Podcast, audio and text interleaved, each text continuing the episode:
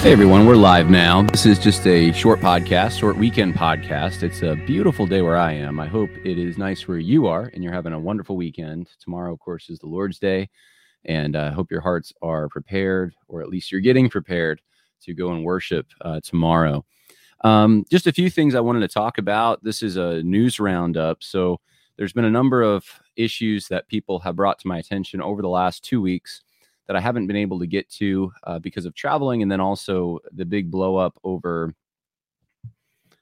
Christian culture, Christian nationalism, all of that. I felt like uh, I needed to weigh in a little bit on that, and a lot of people were asking me to. So a few things got put on the back burner that I want to get to now because they're important enough, I think, to uh, to talk about. So um, hope everyone's uh, like I said, doing well out there. I know it's a Saturday, so uh, many of you will probably listen to this in its recorded form, given that you're probably out there already having a good time, at least for many of you. Uh, and uh, I, I, hope that's the case.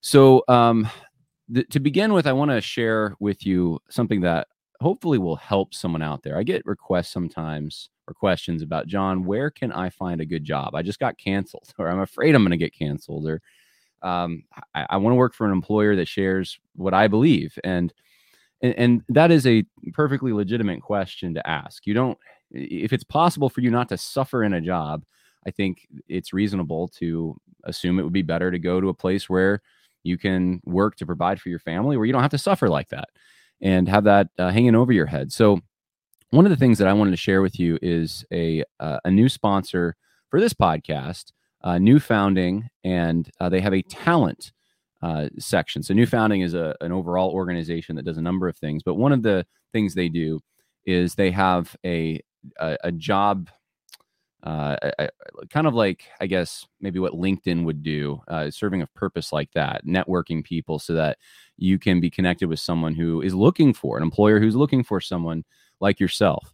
Uh, they don't want people who are uh, from Silicon Valley, maybe at their tech company. They'd rather have someone that they know is going to be reliable and not uh, uh, not not uh, try to make life hard for them. And I think that's just a natural thing. You want to be working with people who, in generally, uh, generally speaking, share your values and uh, all of that. So uh, check it out. Newfounding.com forward slash talent uh, is the direct link. Uh, if you go to, in fact, I'll put it in the the the comment section right now. So those who are live streaming and want to go check it out, you can go check it out. Uh, if you um, if you go to my website, if you go to there's two ways to find it now. You can go to um, johnharrispodcast.com if you want, or worldviewconversation.com. We'll, we'll go to Jon Harris Podcast. And all of this stuff comes up, and there's a jobs tab. If you click on that jobs tab, it's going to have my affiliate link. So they'll know that you, you heard about it from the Conversations That Matter podcast uh, and so uh, check them out. By the way, while I'm here, I should just let everyone know um, there are some speaking engagements coming up. And next week, I'll talk more about this and I'll give you ways, uh, at least in, in one case, uh, to register. But June 10th, uh, I'll be speaking in DeForest, Wisconsin at the Be Not Conformed conference. Now, um, I was going to make this announcement uh, this week, but I think next week is when I'm going to start pushing for it more and, and giving you more information about who's speaking and what the times are and everything. But, well, I guess I already put down there two two to eight p.m. on June 10th. It, it, there's also going to be the 11th because I'm going to be preaching at DeForest uh, Evangelical Free Church on the 11th. But um, but I'll, I'll just uh, let you know now uh, before uh, I've put everything out there, uh, which I will do next week, June 10th and 11th. If you're in that area, mark your calendars. DeForest, Wisconsin the Be Not Conformed conference. I'm going to be there. Dr. Russell Fuller is going to be there. Uh, Stephen Wolfe is actually going to be there. Before the whole controversy the last few weeks, he was booked to be there, and he's still going to be there, and I'm looking forward to that. And uh, and, and there may be some others. So um, even if you uh, live maybe a state away or something, you may want to consider this just for encouragement, just to be around like-minded people. And if you have questions, uh, this is a great time to bring those questions up. So, uh, DeForest, Wisconsin, June 10th at the DeForest Evangelical Free Church. There's some other events coming up too. In September, uh, there's going to be a men's conference September 21st through 24th in Speculator, New York, which is a beautiful facility in the Adirondacks, uh, Camp of the Woods. And we did our men's retreat there last year. I've added an extra day, and uh, we have speakers actually. Some speakers already lined up. Uh, Tom Rush is going to be speaking. He's uh, one of the trustees for the Southern Baptist Theological Seminary.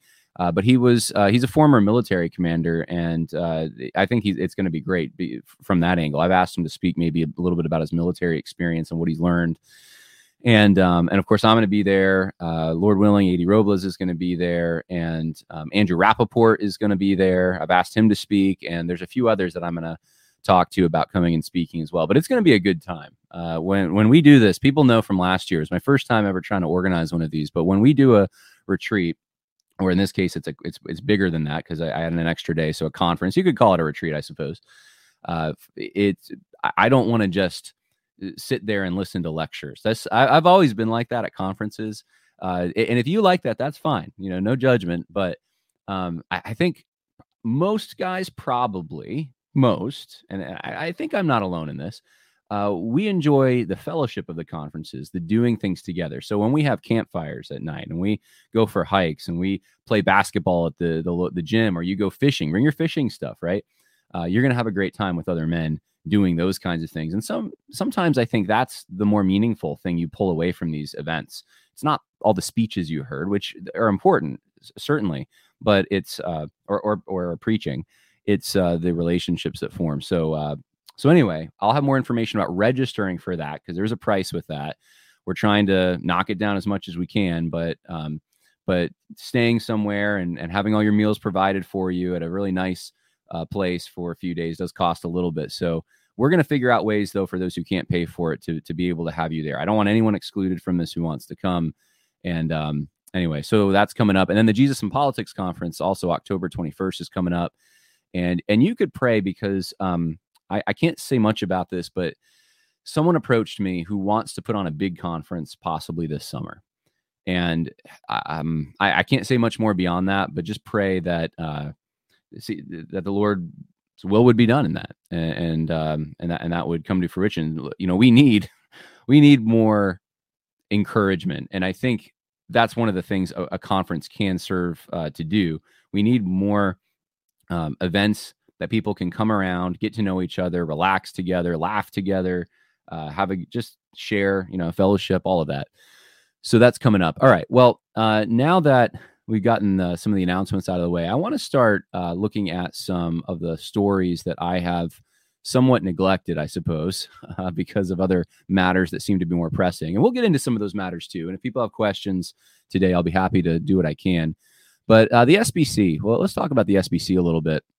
Uh, the SBC uh, is ha- has taken somewhat of a stand, it seems, to back Go- Governor Lees. This is now, I guess, old news for some of you, but uh, like this article was published April 17th. But I just think it's worth noting, at least, that they've taken uh, a position on Governor Lee's guns law proposal. Now, you might say, Jon, why is this important? And the reason I think it's important is if you go back two years, I think it is, you'll listen to a, an interview. If, you, some of you might remember this, Matthew Nallon from Conservative Christians of Tennessee was on this po- podcast.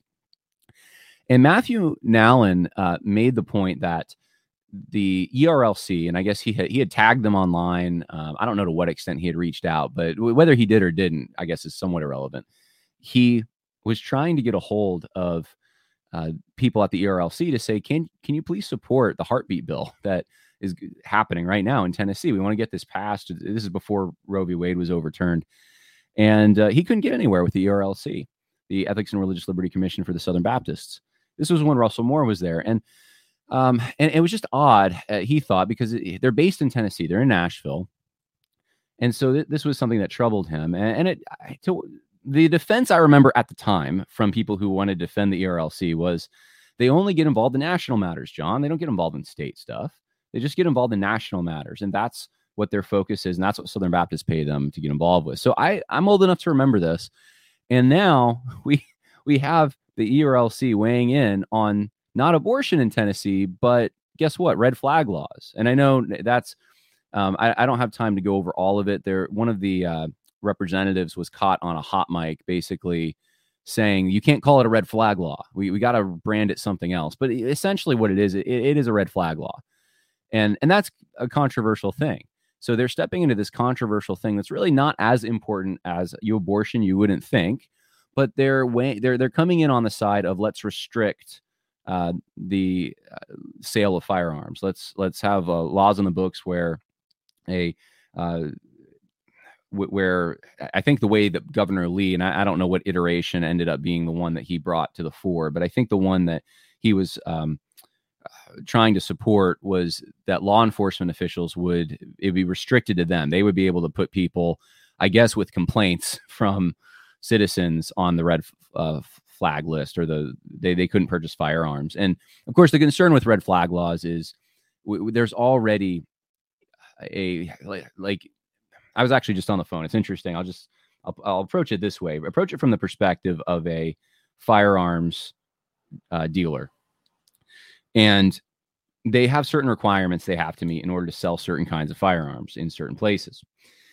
And I was just on the phone with someone this morning in the state of Missouri who two years ago was raided by the ATF, the Bureau of Alcohol, Tobacco, and Firearms.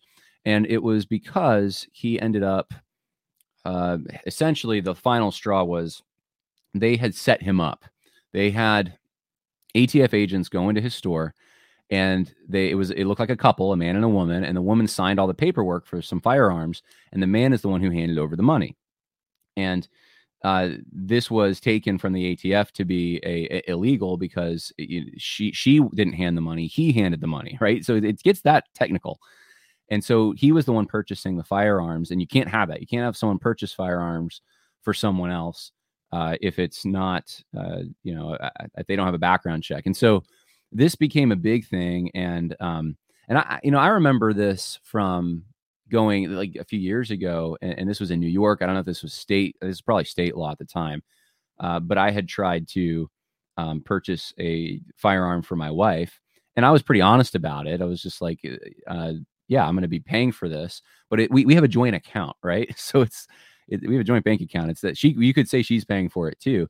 But when I said it was a gift, I remember they got really weird with me and they didn't want to sell it, and they, it's like it was all this weird stuff and I'm like, you know, I, I really don't, I, I don't want to go through, I, I don't want to do this.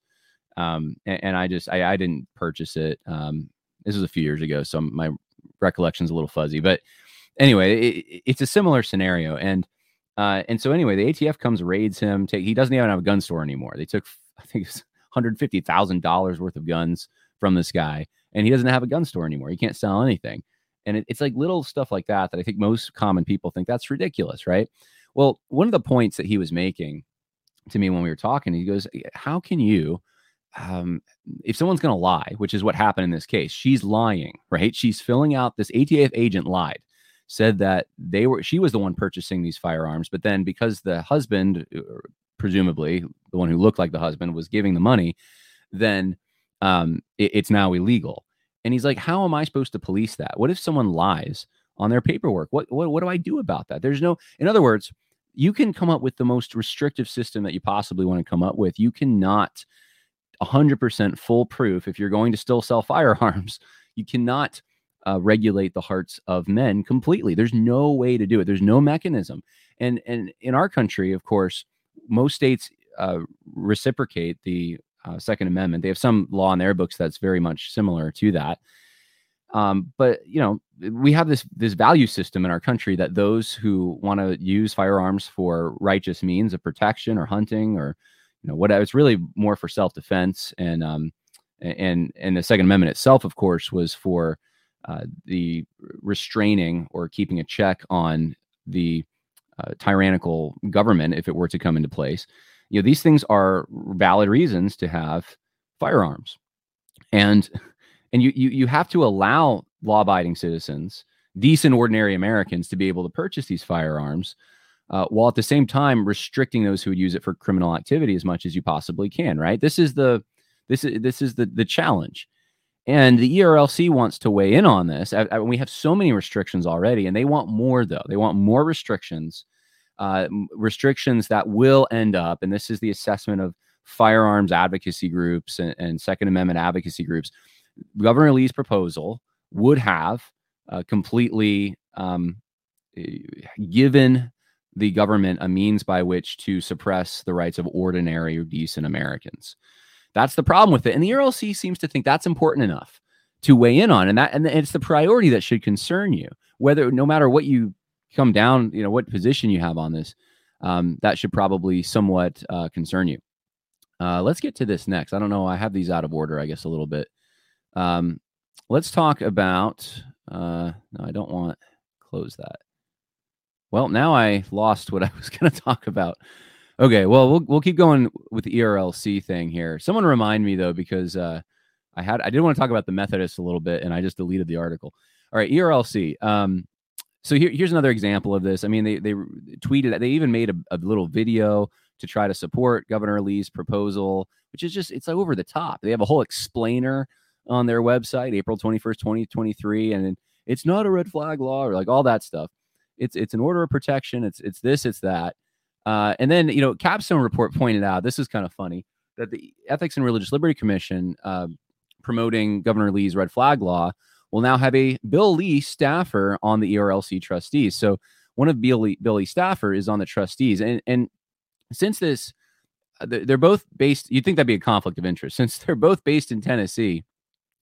Though there's got to be a lot of overlap, and maybe this is that um, evidence of that, that, that there's overlap here. That there's uh, the people in, in the Lee administration are on the ERLC. Maybe that explains why they're doing this, why they're taking this stand, and they feel comfortable putting their resources of decent Southern Baptists giving money to the cooperative program towards uh, infringing on uh, the sale of firearms. Uh, when they didn't feel that way a few years ago about the heartbeat law in Tennessee, which is just weird. It's just weird. Uh, it's it just shows a lack of uh, priority.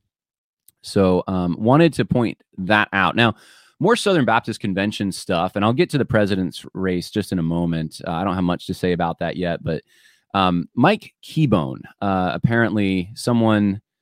Now I don't have it in front of me. Uh, he, he, I believe he he he serves on a committee, an SBC committee.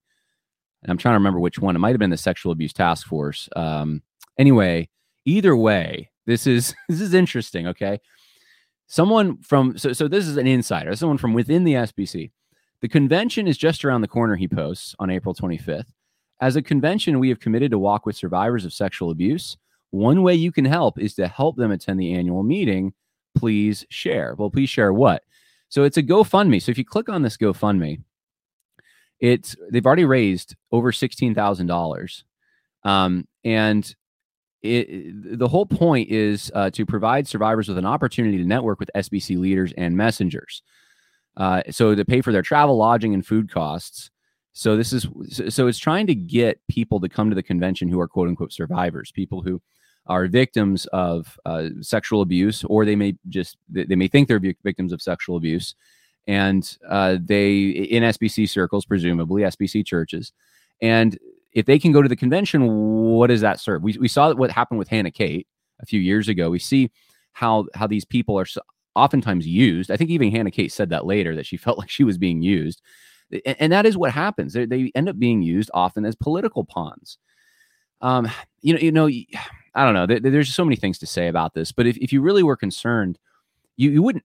I wouldn't think you would need to do a convention uh, thing like this unless there was some political move that was going to be happening, which is, I think, exactly what's happening. There's a political move taking place. So, getting these people to come to the convention, um, maybe even making a spectacle of it, like has been that's been done in the past, uh, is going to serve a purpose. And there's money being raised for this kind of thing from within the SBC. Like, put the shoe on the other foot. What if uh, this was um, people who have been falsely accused, right, of sexual indiscretion or raising funds because they've been falsely accused and they, they need to come to the SBC? We're going to have a resolution for them or something. Uh, I, I know that that would gain that would probably be stories in the Washington Post and the New York Times about this. I, I, guarantee it. There would be stories in the Houston Chronicle and the Tennessean, and they'd all gang up on this and say how horrible it is. But this is brave. This is good, right? That that's the uh, the the standard that we're uh, left to deal with here.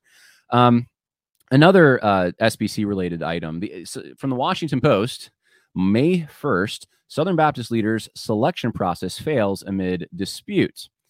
A powerful Southern Baptist committee was looking to appoint a new leader Monday who could navigate controversy, controversies over its handling of sexual abuse uh, reforms and ousting of churches with women serving as pastors.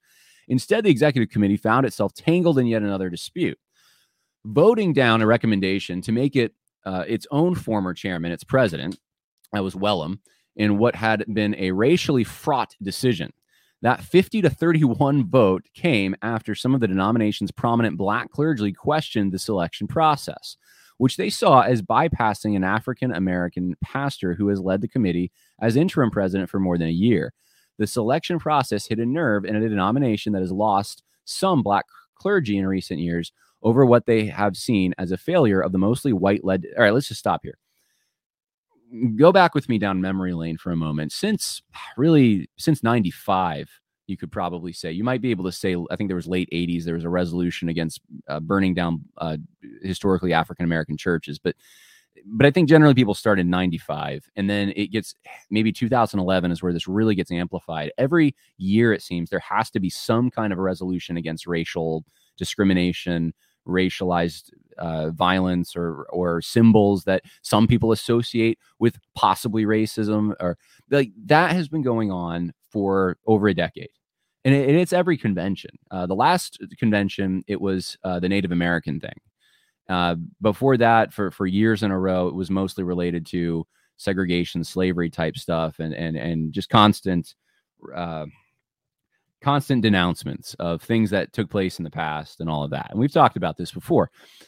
Now, despite all that, despite all the the ways in which Southern Baptists have tried to bend bend over backwards, in which they've even declared that you know, they've apologized, they've they've had their apologies accepted, all of that we still have this issue in the SBC. And my contention, and I said this a few years ago uh, during 2019 debate of Resolution 9, this will never go away. You keep giving a moose a muffin. You keep uh, encouraging this kind of behavior when you keep caving to it. And every year they cave to it, and every year they get, they're still guilty. They're still guilty and proven innocent of some kind of racial insensitivity. And so it, it doesn't gain you anything, uh, progressives in the SBC. It just does not gain you anything to try to appease these people. Uh, if you the, the left is going to still assume that you're racist. It doesn't matter how many things you try to say to prove otherwise. It doesn't matter what you do. Even what you do will be used against you. So that being said, the executive committee meeting in private session in Dallas on Monday voted down a recommendation from its search committee to choose a white pastor, Jared Wellman. Now, that, we're, we're down to this now. It, it's a white pastor. Wellman himself had been a chair of the executive committee's board until resigning last month. Under committee bylaws, presidential selection process will begin anew under new search committee, which was created on Monday. Bishop A.B. Vines, a former SBC vice president and former president of the National African American Fellowship within the SBC. Wait, but I, I, just have to ask a question. Why can why, why is there a National African American Fellowship within the SBC? I mean, are there other ethnicities represented in their fellowships in the SBC? What what if someone created the Irish Fellowship in the SBC or or just the white fellowship in the SBC? Well, what would happen? I'm just curious. Would that be a problem? Would that be racist? Uh, but there is a national anyway. challenged the selection process last week in an open letter to the executive president. Sorry, the executive committee. He noted that black pastor Willie McLaurin, with experience as a Tennessee Baptist Mission Board staff member, has served as the committee's er, interim president since 2022. Two other SBC agencies recently hired interim leaders to permanent positions. Vines didn't take issue with Wellman, but said the process was secretive and didn't pass the smell test. That's right. The denomination always seems to have issues with hiring a person of color for a senior leadership position, wrote Vines, pastor of New Seasons Church in Spring Valley, California. We have made resolution after resolution from apologies on slavery to, to Confederate flags, but they won't be effective if the heart of the convention does not change. Listen to this. Listen to this. After the vote, Vines told the Associated Press today's vote was about process and integrity. Today we showed watch the watching world that we honor both. So so and I'm you know I don't know a lot about Wellman, but I'm sure he's probably if he's in the position he's in, he's he's gone along with all this stuff. He probably voted let's denounce the Confederate flag. Let's let's denounce the alt right. Let's uh let, let's take make another resolution against racism. Let's do this and that. And this is where it gets you. The heart isn't changed. The heart still isn't changed. You, you can do all these external things, and the suspicion is still there. It doesn't pass the smell test. Uh, you are guilty and proven innocent in this woke stuff, and uh, and it's just sad to me. It's just sad that anyone would, would try to appease it. We just got to stop. Just you know, stop trying to appease it. Try, stop trying to prove that we're not racist because look what we signed. Look what we like. Just stop. It's nonsense. It's nonsense at this point. It's just it, it, it's a um, it, it's a means by which to grant control to people who don't have your best interest in mind. And it's this is uh, proving that fact, I do believe. All right. Uh, someone just pointed out Mike Stone is trying again for SBC president position. That is true. Uh, and um, I haven't reached out yet. I'm I am going to reach out though to Mike Stone. I plan to reach out to him and just ask him if he wants to be on the program to talk about uh, what he plans. Because the thing is, New Orleans. I was just talking to an SBC guy about this yesterday, who's who has a position in the SBC, and uh, it, it, it's very difficult. The, the, what's going on right now is this you have a situation in which the conservative Baptist network, and you could say conservatives more broadly in the denomination, they lost in Nashville, uh, which which some people were saying, well, we, we were new, we were just getting started, we barely lost, we can win it. All right, fair enough. Then they lost in Anaheim. So and then the, the the reason has been, well, it was California, it's liberal, we can't do it there. The next time, okay, so now you're in uh, New Orleans. So you're in a southern state. You're in the Bible Belt. Uh, the the people from the surrounding area who can show up are going to be your people. You would think. This is the year. Then you have to pull it off, right? If if you can't pull it off in New Orleans as conservatives, you won't be able to pull it off anywhere. And and the, the issue is so many churches have left and disengaged and saw the nonsense and feel a lack of leadership and just don't want to fund what's going on anymore and and that's that's what's happened and whether you like it or not that's just reality you just have to deal with that fact and it makes a lot of sense. I mean and, and i know there's there's still a, a, contingent of pastors who really just want to fight. Let's pay that whatever it is $18 a year and uh, and then we go to the convention and we get a migraine. And you know what? Even that might be just a bridge too far for some people. Like they, they they're not in the sbc to have a fight every year and get a migraine and pay all the money that, to go to the SBC, they want to be in the SBC because they want to do ministry. And if it, if ministry is not being done the way that it should, then they'll do something else. And and I think that's why people have left. I, I don't question anyone's motives for why they m- might want to leave. So anyway, uh, that's that that's the the uphill battle. And and the fact that the Conservative Baptist Network did not have Mike Stone as a candidate until very recently is a, a little bit odd. And if I have Mike Stone on, I'll ask about that because normally they have someone announced much beforehand, but now uh, it, it just seems like it's so uh, last minute. And so, um, so, so the question is, can they pull it off? Now, um, I, will reserve any anything about Mike Stone or what Mike Stone would do, how he if he did win, which would be great, right, for the SBC. How would he then take on the task that's going to take decades to try to reform this organization? You're going to have to be aggressive. Uh, and those are the, some of the questions that I like to ask him. So I'm going to leave that for um, when we possibly have him on, if we can. But uh, but anyway, that's that's what's going on um, in the SBC world. Now I I delete I got rid of the tab and I need to pull it back up if I can find it again. Um, the Methodist, the United Methodist Church. Let's see here. Well, yeah, it's not coming up. It it was. Uh, let me let me try one more thing here. Let me see split. Okay. Uh,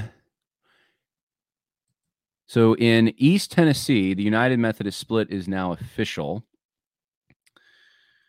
264 churches approved to leave the Houston uh, Holston Conference. The breakup of the United Methodist Church has now officially come to East Tennessee in the local expression of a historic church schism one in three congregations in the regional Holston Conference were approved to lead the denomination at a special meeting Saturday. A worldwide faith, the United Methodists claim more than 6 million U.S. members, making it the nation's largest mainline Protestant denomination. As Holston Conference, Bishop Debra Wallace Padgett reminded the church representatives gathered at a packed Central United Methodist Church in Knoxville, the split is just the latest in a long history of fractures.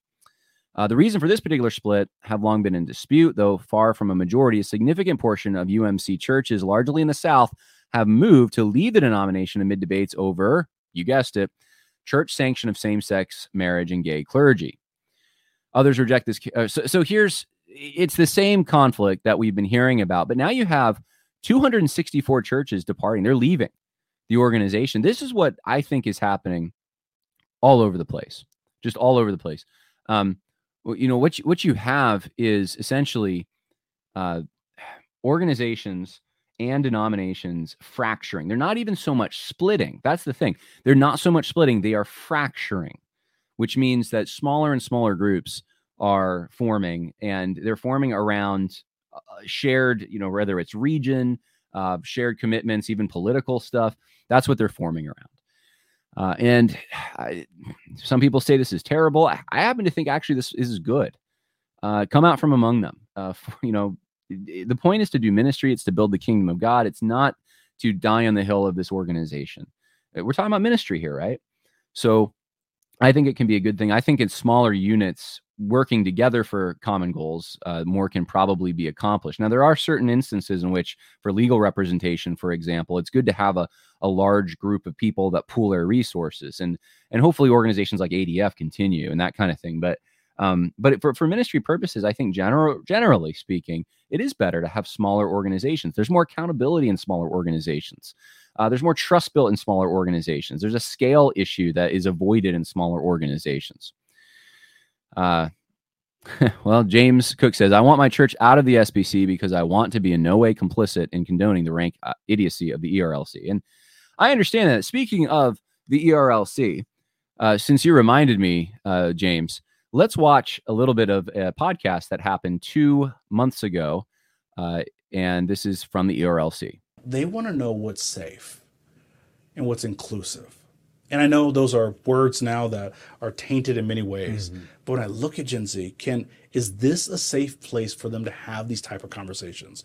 Are they invited in? You know, as I work with college students, they always want to know: is, is this a safe place for me to be invited in? Mm. Can I can I look at it a little bit differently for you? And this becomes a gospel issue moving forward. And here's why: because they're the ones that are either going to take the message of Christ to the world, or begin, and you're seeing this in culture, begin to evangelize the church because they believe we're wrong. Right. And so we have the opportunity to show them, as Southern Baptists, we have the opportunity to show them, hey, we can we can look at our past we can reconcile with that and move us forward. And by the way, this becomes a place where black and brown and white and all the different menagerie of colors can come together to serve a great God towards his kingdom end. But the way that we do that is we do that together. And this is the safe place to have those conversations. Uh, we have to have listening ears for this generation because mm. they want to be heard. And by the way, they love experts. They love experts more than anybody I've ever met in my life. Mm. Again, Gen Z, we don't trust experts. They love right. experts and they mm. want people that are expertise on it. But the expertise when it comes to racial reconciliation right now is not found in the church. Mm. And it is critical for us to be able to be that safe place for them, to uh, be able to exude a lot of their angst, but also to learn how to move forward. So right. when the gospel moving forward with Gen Z, I think it's massively important for our students. Okay. Uh, what do we do with that? So the the experts apparently are outside the church. The experts who are going to show the way for the church to accomplish quote unquote racial reconciliation are outside the church. It's and, this is one of the points I've made. I, I make it in the book Christianity and Social Justice. I've been making it for years. These people think that he, he said it was a gospel issue. They, they think that the gospel is better applied, worked out, whatever. It's better exemplified by people outside the church than inside. This is the whole point of Eric Mason's woke church. We can learn from the uh, South African anti apartheid organizations and the denazification program of Germany. And the church needs to learn from these things because it's about the gospel. And all these things, so aren't these aren't Christians. They don't have the gospel. They're not applying the gospel. They don't believe the gospel. They're political activists. They're trying to uh, create situations in which you have equity on a social level. That's not the gospel, guys. I don't know why this is so hard, but you have someone at the ERLC, the namely the president of the organization or director, I think president, sitting there with someone who also now works for the Southern Baptist some uh, somehow. He's a represent he's in the system somewhere. And they're talking to each other and their conversation shows that you know, we don't really have confidence in this whole gospel thing in the church. Guess what? We believe that the confidence is in the gospel, but it's not the in the church gospel. It's it's the outside the church. It's the experts out there. And and and you know, pragmatically, guys, you got to go along with us because the young people they love the experts. They love the experts so much. We got to create a safe space, and that safe space means we we listen to the experts. We listen to Fauci, right? And we listen to Kendi. We listen to all the experts on these things. That is insanity. That's insanity. You want to kill your denomination? That's exactly what you do, right there. We don't have anything to offer you guys.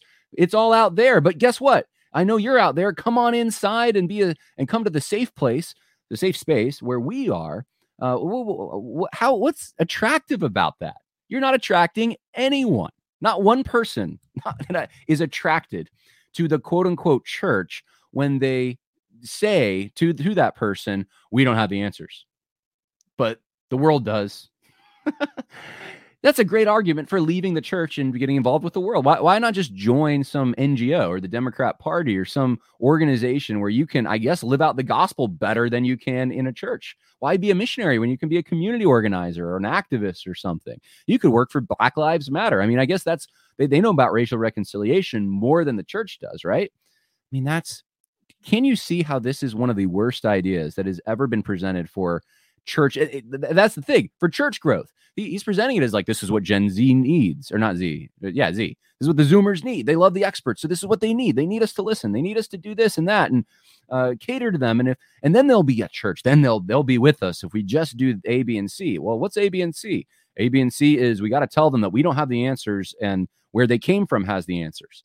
Oh, wow, that's brilliant, guys. That's brilliant. ah, so anyway, yeah, I might get in trouble for this segment, but I, I just can't. I can't. But it's like saying, you know what? Church has been so bad. The church is basically the Klan. It's, it's, it's the Nazi party. That's the church has been complicit in all these things. But guess what? Not now. Not now. We're listening to the experts. We've been bad for so long. Why would you want to organ like join an organization? What the neo Nazis came knocking on your door? Right. I'm using them as an example, not because I want to beat up on Nazis uh, more so than I do uh, you know, communists or, or other uh, political philosophies. I'm using it because the people at the ERLC would would condone would they, would they would condemn that strongly, right? They condemn Nazis all day long, and and if a Nazi came to your door, someone from the Nazi party, and said, you know, uh, we've been wrong about some things, and we're reforming. Uh, come join us. We're more inclusive now, and you know, we appeal to Gen Z or something like that. You'd laugh, right? You'd like you'd say that's the silliest thing. Like change the name. If you if you've really changed your whole belief system and your the way you approach things, change your name because that name means something. That name uh, has there's historical stuff that comes with that name, right? And it's the same thing when you keep denigrating the church, cutting it down, saying the bride of Christ doesn't know what they're doing. It's the experts outside the church. They know what they're doing. And you keep doing that over a series of time, you're you're saying that they're they've lost credibility. They don't have any. So then why would you join that organization? Because two seconds ago they decided to reform. It makes no sense, guys. All right, I, I got to stop. uh, you will be on the naughty step. Yes, I agree, Jason O'Brien. Uh, whatever the naughty step is, I will be in trouble. Okay, uh, where where are we going now? Let's let's talk about. Um, man, I don't even know. Uh, some some just general overview of, of some things I've noticed. All right. So, um, this is one of the things I wanted to point out to you. This is a, an article from uh, 2021. But here's the thing that someone pointed this out to me recently. I didn't realize it was like this. The average U.S. congregation gathers in a building that seats around 200. Only 65 attend the medium church each week. This means that half of all churches have fewer than 65 people in their weekly worship service. In the last 20 years, the average attendance has been more than cut in half. Dropping in each fact sheet, the median worship service attendance among U.S. congregations has declined from 137. So we have 137 in 2000, and now it's 65. That's crazy. Uh, now this is in 2021, so maybe COVID had some effect on this, but I, I don't know. But but the thing is, um, when you have a decline uh, in membership, when you have uh, when, when you have a situation where the, the church Christians are losing, they can't even organize together because they're not meeting together, or it, maybe it's showing that there weren't there aren't as many Christians as you thought, or, or something like that. But either way, as an institution, the church has less clout, has less uh, respect, they have less influence. Um, why? Why would even you know politicians used to, and still in some places they do, have to cater to, to the church, even if they're crooked? They have to. They can't offend the Christians, right? Because that's votes. Well, if the church now has less members, that, that pressure isn't there as much. And I submit to you that pressure is a good thing. It's a very good thing. You don't want to live in a place, because I live in one, where that pressure isn't there. When that pressure isn't there, the potential for evil increases exponentially. When the gay lobby is more powerful than the, the church sitting people, the pew sitters, then you are going to have a that's the tipping point, guys and, and you can get more votes by acquiescing to them. That's the tipping point. And the people who are complaining about cultural Christianity don't seem to understand this. I and I don't want to insult anyone unnecessarily. I don't know where everyone's coming from on this, but I get the distinct impression sometimes that some of the people who criticize this are one from the Bible Belt, so they're looking at from the inside, they're seeing problems of hypocrisy, which is true, but they don't have much to compare it to. They haven't lived for long periods of time in like Seattle or, or New York City.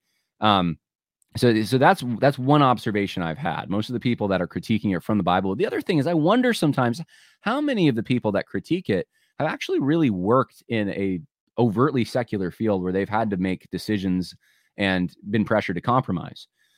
That changes your outlook a bit. That changes the way that you view things.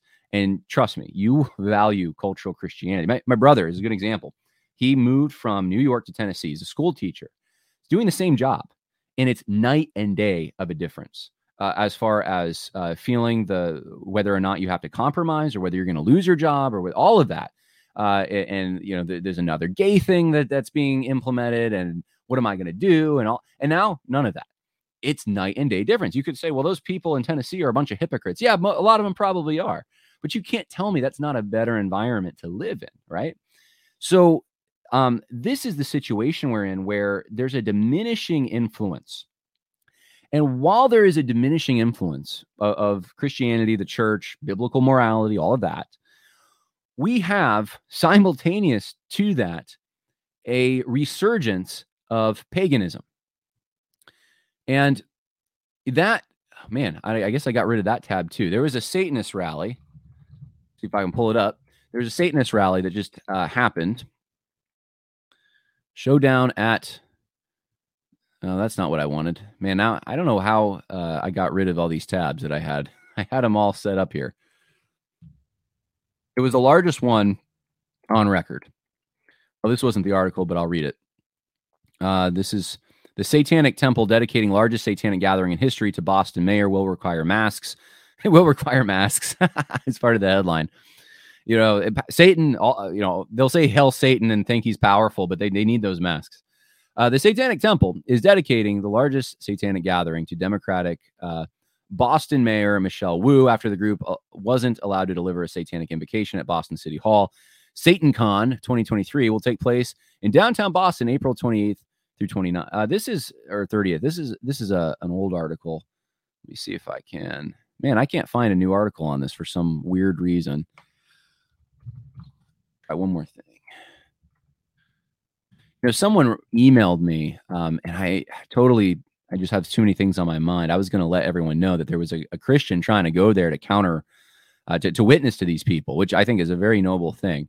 And I, I, don't know exactly what happened with all of that, but the Satan rally did um, uh, did proceed. Uh, here's another story. Okay, this is from WBUR. I'm not sure. I think it's a local affiliate. Uh, hundreds of Satanists will converge, and this is another one with uh, a before story. Okay, well, I guess I failed on this one. I thought I had a, a story that uh, talked about what actually happened. I saw videos of it. I remember seeing videos. Um, here's another story. More than 100 Catholics came from across the nation Friday to pray for uh, reparation outside of the Marriott Copley Place in Boston, where this Satan Con was being held. Um, so there were some counter protesters. It looks like Catholics mainly, which is, I think, to be expected. If you are active in pro life work, you know that this the case. The Catholics will tend to uh, be a little more organized and they tend to be more engaged sometimes, especially in an area like like Boston. Um, but let, us just so I'm just going to go off of what I saw though, uh, and, and, let you know what I think. So I saw where they're the, the video. I don't even want to show it, uh, they're ripping off pages of scripture, throwing them on the ground. You know, this is so brave. And you have people dressed up in makeup, like the profile pic for this video or the the, the thumbnail for this video. And and um, you know, the, it, it's it's overtly what you'd think of when you think of a Satan rally. It's a little pathetic, I guess, but they you know they think they're being edgy and they're being all of this. And um, and this is not an uncommon thing as much as it used to be. There was an issue, and I think it was uh, last year in Coeur d'Alene in Idaho, where there was it was it was a situation where I think it was the Democrat Party was um oh no no it was it was a homosexual activist group was going to march in some parade and then the satanists were going to march with them and it was such a bad look the the, the they had uh, they they had accepted, I guess, an endorsement. I don't remember if it was the LGBT group endorsed to the Satanists or the Satanists endorsed the LGBT group, but there was an affiliation there, and they had to cut it off. And it was the gay group say saying, "Oh no, the Satanists that we we can't be affiliated with them," and there was too much pressure and stuff. And and, and the Satanists were just kind of like, I, I guess, upset about this. And this this is happening though more and more and more. Your paganism is uh, ascending. Ancient they think it's ancient. Most of it's not. But you know so quote unquote ancient pagan stuff is ascending. And you know people are getting caught up in this. It's happening in my area quite a bit. Um so you know th- this is this is what christians are going to have to get used to as things are diminishing in in churches you have rallies like this starting to pop up in different places so i, I think that's important to know and, and and as the christian organizations we are being just I don't get it. We're being foolish. Um, I don't know if people saw it. Let me see if I can show it here. Uh, I'm gonna see if I can pull this up for you. There's, see, the Davenant Institute, uh, which here it is. Here it is. So this is uh, an organization. Some of you might know what this is. Some of you may not. That's fine. Davenant Institute.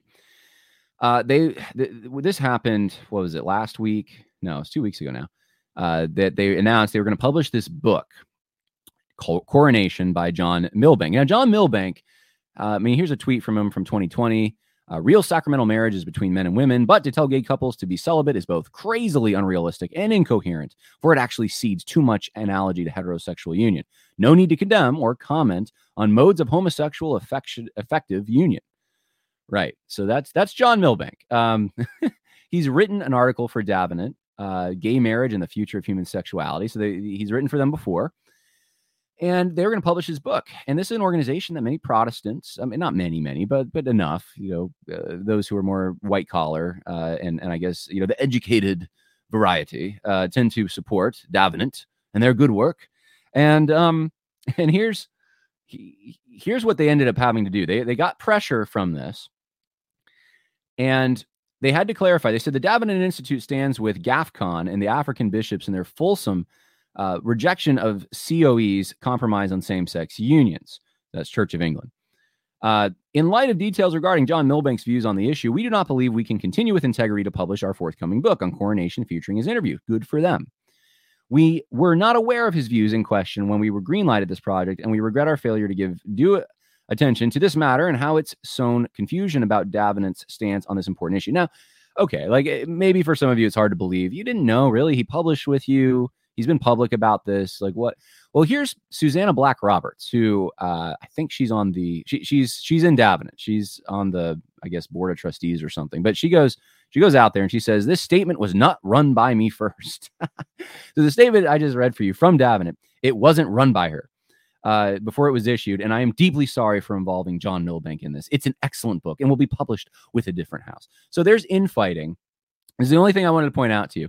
There is infighting in the ranks uh, in these Christian organizations. And Davenant is a small organization, but there's infighting there about these kind of things. There's disagreement over stuff that, uh, frankly, you know, should be basic. Uh, especially in the times we're living where things are getting darker it's like now's the time we stand we stand clearly but what we're um, hampered by is so much infighting over so much nonsense. So, um, others, uh, one other thing I wanted to bring to your attention uh, about the the current situation wherein someone brought this to my attention. Uh, the what organization is this? Uh, the International Commission of Jurists. This is an NGO, non-government uh, entity that's dedicated to helping shape policy. I can find where I where my place is. Um, they have uh, ended up coming out endorsing. I'll just read you the language. Uh, consensual consensual sexual conduct, irrespective of the type of sexual activity, irrespective of the type, the sex, gender, sexual orientation, gender identity, or gender expression of the people involved in their marital status may not be criminalized in any circumstance. Consensual. So here's the here's the bottom line. Um, same sex, whatever uh, even it says, moreover, sexual conduct involving persons below the domestically prescribed minimum age of consent to sex may be consensual, in fact, if not in law. In this context, the enforcement of criminal law should reflect the rights and capacity of persons under 18 years of age to make decisions about engaging in consensual sexual conduct and their right to be heard in matters concerning them. Pursuing to their evolving capacities and progressive autonomy, persons under 18 years of age should participate in decisions affecting them with due regard for their age maturity and best interests, and with specific attention to non discrimination guarantees. They're opening the door to pedophilia. That's all this is. They are. Uh, you cannot criminalize any same sex or sexual deviancy. And it, it, the next principle 17, sex work. The exchange of sexual services being con- between consenting adults for money, goods, or services and communication with another about advertising an offer for or sharing premises with another for the purpose of exchanging sexual services between consenting adults for money, goods, or services, whether in a public or private place, may not be criminalized, absent coercion, force, ab- abuse, or of authority or fraud. So if it's consensual, guys, you there is nothing the law can do. That's what they're recommending. This is a, a global organization recommending to governments to make sure that their laws align with this. You can you can't criminalize any of this stuff. That's what we're facing. Okay. That's what's going on. Just remember the context. And it's in this context that we have some of the debates that that I, I consider to be just somewhat silly. Debate, even the debate over cultural Christianity and Christian nationalism, I, I consider to be very, very silly. Um, it's happening today. There's a number of tweets even today on this topic. I'm not going to be dragged into all of it. I'll, I'll, just show you one just so you, you can see what's going on. Here's uh, uh, Scott Aniol from G3, and this is what he has to say uh, behold, a Christian nation. And he's mocking this is uh, the coronation of Prince Charles that's happening right now, happened earlier, actually. And um, someone says the Archbishop of Canterbury and the Church of England are apostate. I live here. They support gay marriage, amongst other things. So they aren't really Christians now, are they, Scott? I don't think G3 have a viable solution to offer, not right now. And he asks, do they affirm the Apostles' Creed? And, and, and this and there's been a number. I am not going to get into all of it. There's been a number of things uh, today uh, in regards to this. One person, uh, I think it was uh, Chocolate Knox, retweeted him and said, "This is a Baptist." It was a picture of Andy Stanley, making the point that look, someone can take a name for themselves. It doesn't mean that that's authentically what reflects what is in their heart. They can be an unconverted person proclaiming, like Prince Charles did, that he's going to defend the Reformed faith, whatever that is now. So, you know, the people who are advocating for a type of Christian culture, it's pretty much what I said earlier. They just think it's a good thing when Christians are in the driver's seat or when people who value Christian values are in the driver's seat rather than rank pagans who want to adopt paganism. That's that's really all it is. It's better to have Christians making decisions politically. Uh, is Prince Charles a Christian? No, no, he's not. Uh, not not an Orthodox one at all. Maybe there's a certain element of cultural Christianity there where he's, uh, I mean, he, he's living off of the the capital that has been given to him from previous generations who did hold the faith in high regard. He does not, but he's benefited from growing up in that uh, morality and he's maybe even adopted some of that morality for himself. You know what? That's a good thing. But it, overall, Prince Charles is not a Christian. He's, he, in fact, I think he's even more New Agey, if I'm not mistaken. Uh, certainly a globalist, certainly, um, you know, with the World Economic Forum and all that stuff. I mean, it, it, his agendas do not line up with Christianity. So is and the debate today seems to be over whether or not that is an authentic form of of cultural Christianity, which you can. William Wolfe made actually a good video about this earlier today on his Twitter. You can look at that coronation. You could look at the language that's used and say that's beautiful, that's good, that's what we want in a king. In fact, that's I felt my heart saying that's what I want. I want leaders who are going to be like that. That would be great. But we know that this is a relic. This is something from the past that has been preserved through tradition, but it doesn't mean a whole lot anymore because the heart's not there. And if the heart's not there, you lose the form. You lose the substance, you lose the form eventually. Right now in the United States, we're losing the substance and the form, but we're that's the reason we're losing the form is because we're losing the substance. And in the places where there's still that substance is still there, we need to try to preserve it. In the places where it's gone, we have to people need to be converted so the substance can come back and then discipled, of course, so that they know what what to do when they get elected to town councilman. Um, this isn't complicated stuff, and it just seems silly to me with everything that's going on out there that that fights like this are even out there. That this is even a thought. That this is even, um, you know, someone texted me something. It was it was somewhat brilliant. I thought, and it was um, trying to show this whole debate, and we've talked about this a little bit over the last few videos, and it, it from the perspective of people in a prison camp you, you know those old movies like Hogan's Heroes, uh, it was a show or The Great Escape. You know, think of those Bridge on the River Kwai, whatever. You're in a prison camp, and your overlords, you know, they make all the decisions for you pretty much. And you're in this bunkhouse, right? And and you and you conspire at night. You get to talk about things. You get to have some privacy. So you're you're talking about how do we get out of here, that kind of thing, right? And and so this person sent me this whole uh, back and forth. Uh, I'm not going to read it to you. It's kind of funny, but he said, look, it, it, it, the the people who want some kind of a cultural Christianity or Christian influence, they're like the guys who are saying, we can jump the guards. You know, we can we can do something here. They're going to kill us. We're, I saw that they have these gas chambers set up or whatever it is, whatever means they want to use. Uh, they, they got something set up. They're going to kill us. And um, and so this is a plan. We got to form a plan, and this is what we're going to do. And, and then the other side, who's against that, is saying like, no, no, no. You just had you got to submit Romans 13, and, and you you need to um you, we got to be careful. We got to think about our witness. What are people going to think when they see you doing that? Uh, is you know like everything they can do, pulling all the stops to for, for the young, more um, ambitious folks to not carry out their plan, right? And then the young ambition fo- ambitious folks are like, but they're going to kill us anyway. Like we should do something. And and no, no, no, no, they're not going to kill us. We don't. We what are we going to do if we what are we going to run the prison camp ourselves? We, we're not called to run the prison camp. We're not right. So it, it's not a perfect analogy, but it was funny. It was in the way it was written was pretty funny. And I thought, you know, there is some truth to that though. Like if you look around you and you see what's happening, especially in places where like if you live in San Francisco, let's say it's more secular, uh, more pagan. We'll say pagan. Um, you you see the net is coming in around you. You see the incremental steps that are be ta- being taken every year towards eventually making Christianity uh, illegal, driving it underground. I know some of these guys seem like they want that. Persecution is the best way to spread it, or like, okay, if God uses that, that's up to God. But we shouldn't. There's nothing in Scripture that commands us to want that. We shouldn't want that. That's that's a little that's a little weird, guys.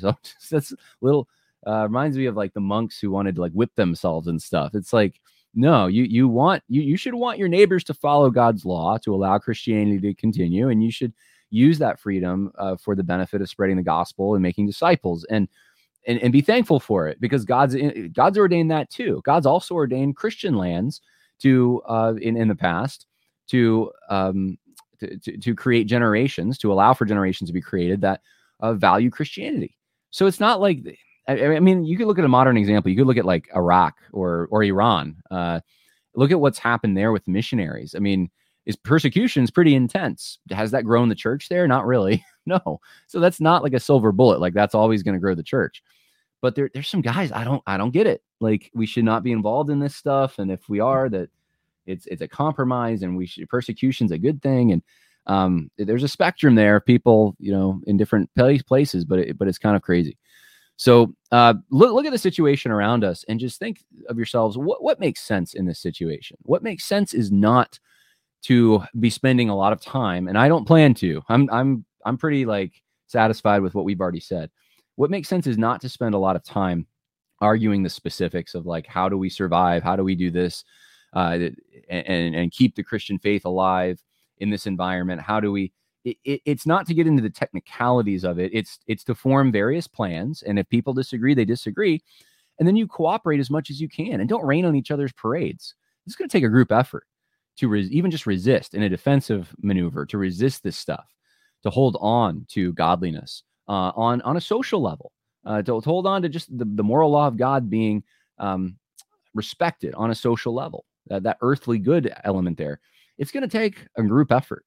And that's what i i'm committed to. If someone's in that battle if someone wants to be in that fight i'm and they're doing it not the way that i would want to do it i'm not going to rain on their parade.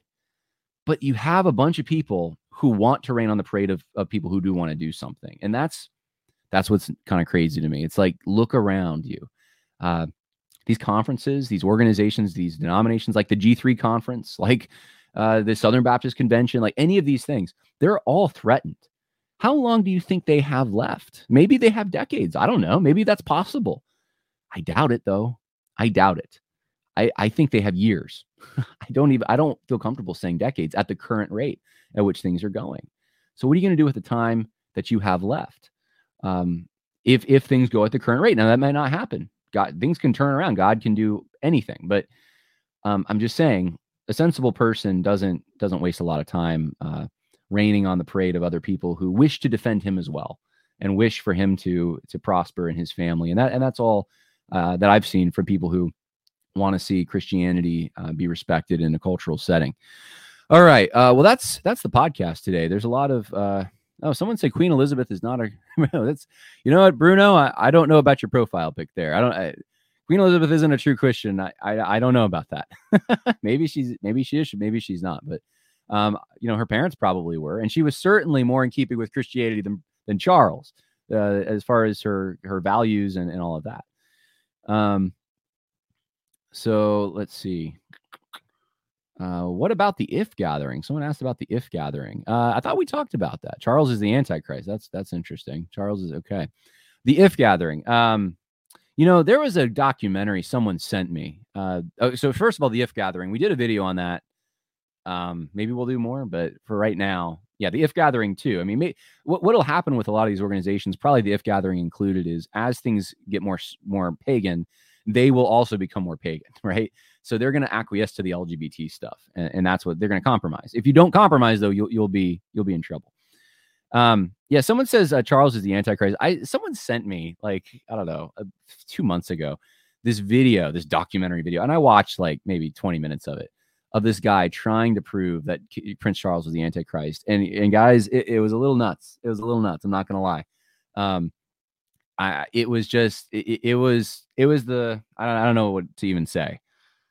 So some of the stuff was just so unusual and weird. I, I I'm like you know if if uh, first of all, I think only some um, it, would really be premillennial dispensationalists who would even be maybe some premillennialists. I don't know premillennialists will say might be open to that kind of a thing anyway, right? They're they're the only eschatological branch that's going to be open to even hearing that kind of an argument.